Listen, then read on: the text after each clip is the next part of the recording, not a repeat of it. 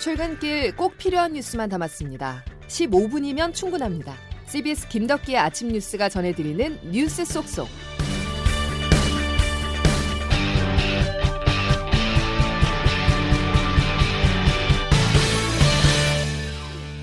여러분 안녕하십니까? 4월 27일 김덕기 아침 뉴스입니다.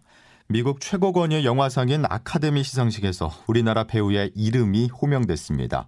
영화 미나리를 통해 배우 윤여정 씨가 여우조연상을 수상했는데요. 지난해 봉준호 감독이 한국 영화의 힘을 전 세계에 알렸다면 올해는 윤여정 배우의 탄탄한 연기력이 상업영화 본고장인 미국에서 인정받았습니다. 첫 소식 곽인숙 기자입니다. 1980년대 한인 가족의 미국 남부 정착을 다룬 독립 영화 미나리에서 일어난 배우 윤여정이 102년 역사의 한국 영화사를 새로 썼습니다. 한국 배우 처음으로 아시아 배우로는 두 번째로 아카데미 여우 조연상을 수상한 겁니다.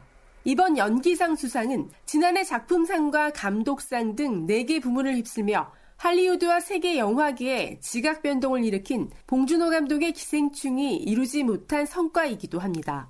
윤 씨는 동양인들에게 아카데미의 벽이 너무 높다고 말합니다. 동양 사람들이 아카데미 벽이 너무 높아갖고 아카데미 월이 트럼프 월보다 너무 높아갖고 우리 동양 사람들한테는 너무 높은 벽이 됐잖아요. 그런 측면에서 이번 수상은 백인 중심이었던 아카데미가 유색 인종으로 다양성을 확장했다는 의미도 큽니다.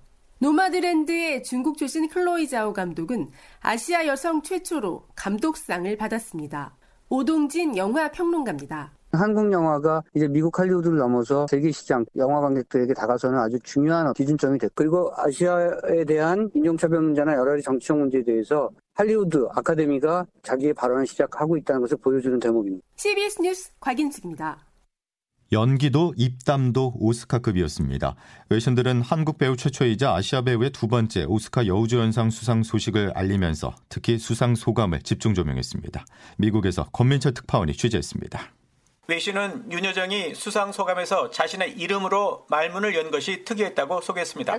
사실 제 이름은 윤여정입니다. 그런데 여정이나 여윤이라고 부른 사람 오늘 다 용서하겠습니다. 농담이지만 성 이름 순서가 사연과 다르다는 것을 깨우쳤다는 겁니다.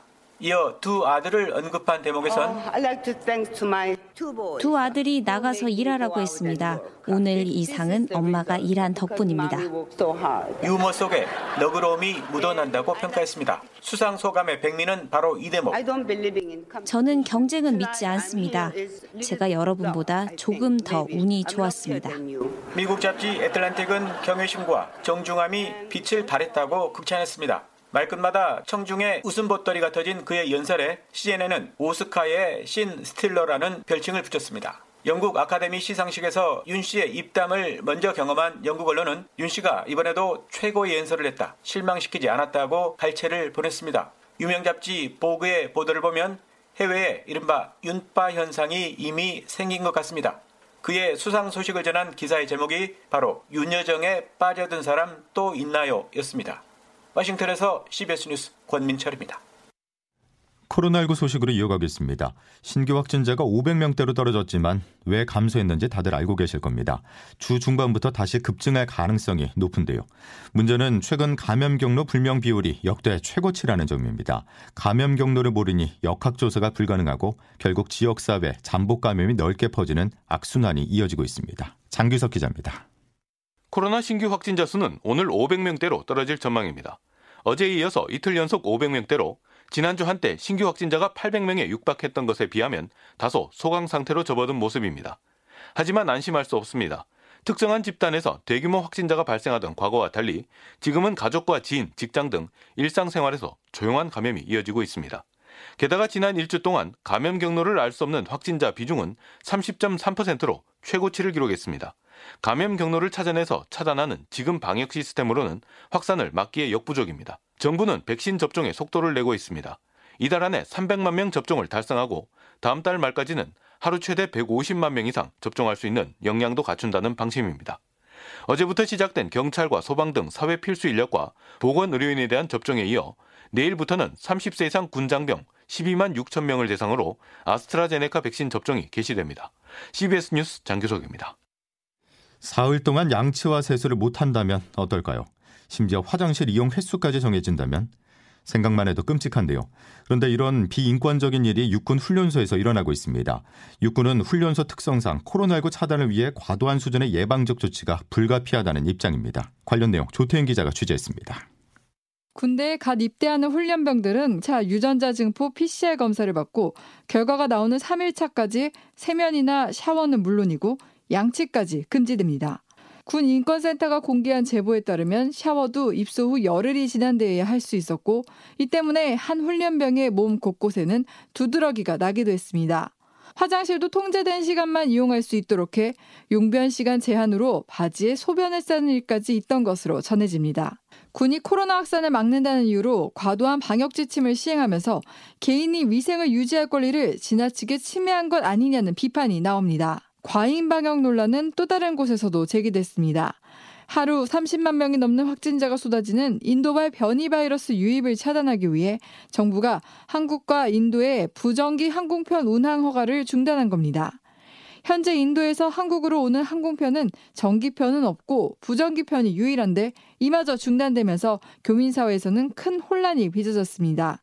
인도 교민들은 나라로부터 버림을 받았다는 울분을 쏟아내기도 했습니다. CBS 뉴스 조태임입니다. 코로나19 백신 수급에 대해서 문재인 대통령이 작심 발언을 쏟아냈습니다. 사실상 야권을 겨냥해 백신 문제를 정치에 이용하지 말라는 경고성 메시지였는데요. 백신 문제는 곧 다가올 대선 전국에서도 폭발력을 가진 이슈라 청와대가 보다 선제적인 방어에 나서고 있다는 분석입니다. 이현지 기자입니다. 문재인 대통령은 백신의 정치화를 경계하고 나섰습니다. 백신 문제를 지나치게 정치화하여 백신 수급과 접종에 대해 막연한 불안감을 부추기는 일이 없도록 해주실 것을 당부드립니다. 야당과 일부 언론에서 백신 대란 문제가 지속적으로 제기되고 국민들의 불안감이 커지자 대응에 나선 것으로 보입니다. 백신 접종에 자신감도 내비쳤습니다. 필요한 백신 물량을 확보했고 차질 없이 접종을 진행하고 있습니다. 문 대통령은 또 혹시 모를 불안 요인과 3차 접종 등을 대비하기 위해 추가 확보에도 행정력과 외교력을 총동원하고 있다면서 백신 추가 확보 노력은 계속될 것이라고 강조했습니다. 그 일환으로 문 대통령은 오늘 노바백스사 대표를 청와대에서 직접 만납니다. 우리나라의 기술을 전해 생산량을 대폭 늘릴 수 있는 만큼 노바백스 백신의 신속한 국내 생산 도입을 논의하기 위해서입니다.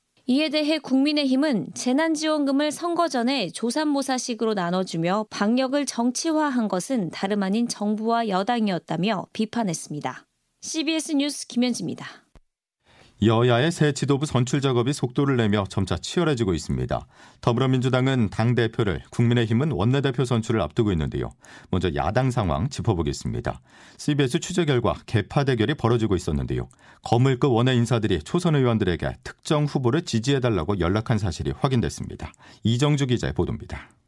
국민의힘은 이번 주 금요일 당 2인자라고 할 수 있는 새 원내대표를 뽑습니다. 4.7 재보선 압승 이후 당 쇄신에 더 적극 나서자는 분위기인데 이른바 영남 꼰대당 이미지를 벗자는 목소리가 후보들 사이에서도 나옵니다.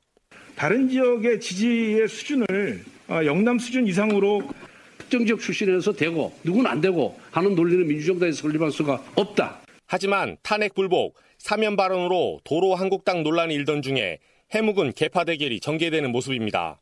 대권 주자로 꼽히는 전직 최고위급 원외 인사와 비박계 좌장으로 통하는 원외 인사 등이 최근 일부 초선 의원들에게 연락해 특정 원내대표 후보자 지지를 호소하면서입니다.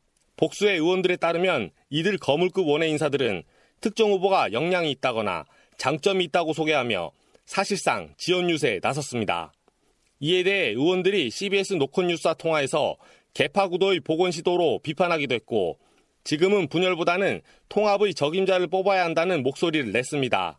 하지만 공천과 당직, 상임위원회 배분 등 여러 이해관계가 얽힌 원내대표 경선에서 공개적인 반발은 나오지 않고 있습니다. CBS 뉴스 이정주입니다. 여당인 더불어민주당의 고민은 흥행입니다. 내년 대선을 책임질 당 대표 경선이 코앞으로 다가왔지만 좀처럼 여론의 관심을 받지 못하고 있는데요. 그 이유를 이준규 기자가 따져봤습니다. 대선 후보와 함께 정권 재창출이라는 중책을 맡게 될 민주당의 당대표 경선이 마지막 합동연설회와 TV 토론회를 마치며 막바지로 향하고 있습니다. 재보선 참패라는 아픔을 이겨내면서 당의 혁신과 미래 비전을 두고 한창 경쟁을 펼쳐야 할 때지만 이런 모습은 찾아보기 힘듭니다. 재보선의 원인이 된 여권 인사들의 성비위나 부동산 투기에 대한 반성은 사라진 반면 LH 직원 탓은 계속되고 있습니다. 쇄신에 대한 경쟁도 눈에 띄지 않습니다. 홍영표 후보는 단결을, 우원식 후보는 민생을, 송영길 후보는 소통을 각각 강조하고 있지만 구체적인 대안은 나오지 않고 있습니다.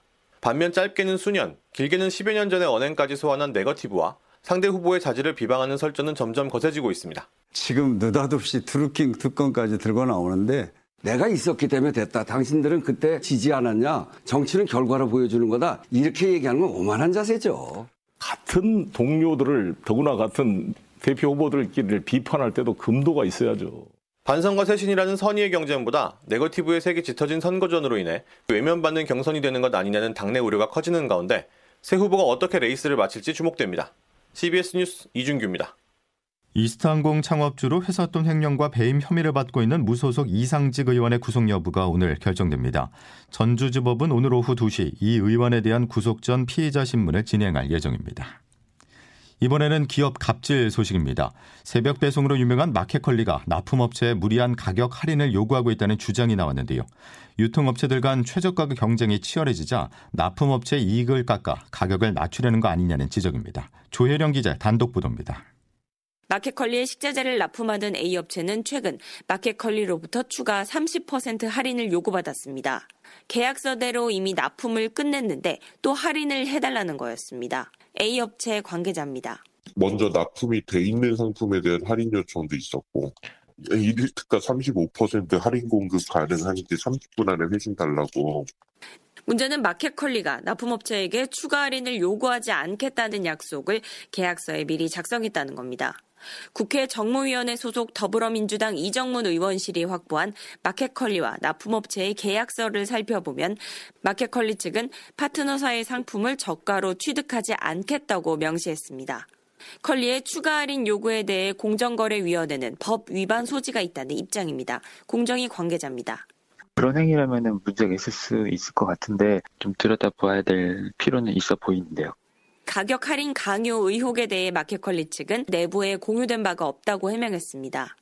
앞서 마켓컬리는 일부 납품업체의 경쟁사 납품 조건을 자신들과 같은 수준으로 맞추라고 강요한 혐의로 공정위 조사를 받은 바 있어 이 갑질 이슈가 올해 추진 중인 미국 증시 상장에도 적지 않은 영향을 끼칠 것으로 예상됩니다. CBS 뉴스 조혜령입니다. 4.27 판문점 남북 정상회담이 오늘로 3주년을 맞았습니다. 남북 관계가 답보 상태를 보이는 가운데 이인영 통일부 장관은 정부 차원의 기념행사 없이 민간단체들이 주최하는 관련 행사에 참석할 예정입니다. 김덕기 아침 뉴스 이제 날씨 알아보죠. 김수진 기상 리포터 전해주시죠. 네, 오늘 아침 어제와 달리 전국이 대체로 흐린 날씨를 보이고 있는데요. 오늘 북쪽과 남쪽을 지나는 각각의 기압골 영향으로 곳곳에 비 소식이 있습니다.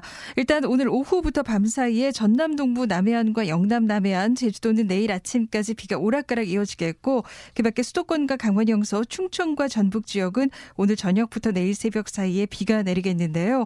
예상 강우량이 제주도에 5에서 10, 그밖에 지역으로는 5mm가 안 되는 적은 양이 될 것으로 보여서 건조함을 해소하는 데큰 도움이 되지 못하겠고요. 또 이렇게 흐리고 비가 내리면서 오늘 밤 올해 가장 큰 보름달 보시기도 다소 어려운 곳이 많겠습니다. 이런 가운데 오늘 아침 기온은 서울 13.1도를 비롯해 대부분 어제보다 평년보다 좀 더 높게 출발하고 있는데요. 오늘 한낮 기온은 서울 19도, 원주, 청주, 광주, 대구 22도의 분포로 평년 수준의 포근한 봄 날씨를 보이겠습니다. 그리고 오늘은 공기질이 비교적 양호하겠습니다만 내일은 이 비구름들 뒤로 불청객인 황사가 들어와 영향을 줄 것으로 보이기 때문에 대기 정보를 계속 참고하시는 것이 좋겠습니다. 서울 현재 기온 13.1도, 습도는 64%입니다. 지금까지 날씨였습니다. 오늘만큼은 가족과 저녁 시간을 함께하는 건 어떨까요? 집에서 저녁 식사 후에 창문으로 달을 본다면은 퍽 좋은 시간이 될 것 같습니다. 오늘 달과 지구의 거리가 가장 가까워 올해 뜨는 보름달 중에서 가장 큰 달을 볼 수 있다고 하는데요. 아름다운 달을 보면서 추억을 나눈다면 가족 간의 거리도 더 가까워질 겁니다. 화요일 김덕현 아침 뉴스 여기까지입니다. 내일 다시 뵙겠습니다. 고맙습니다.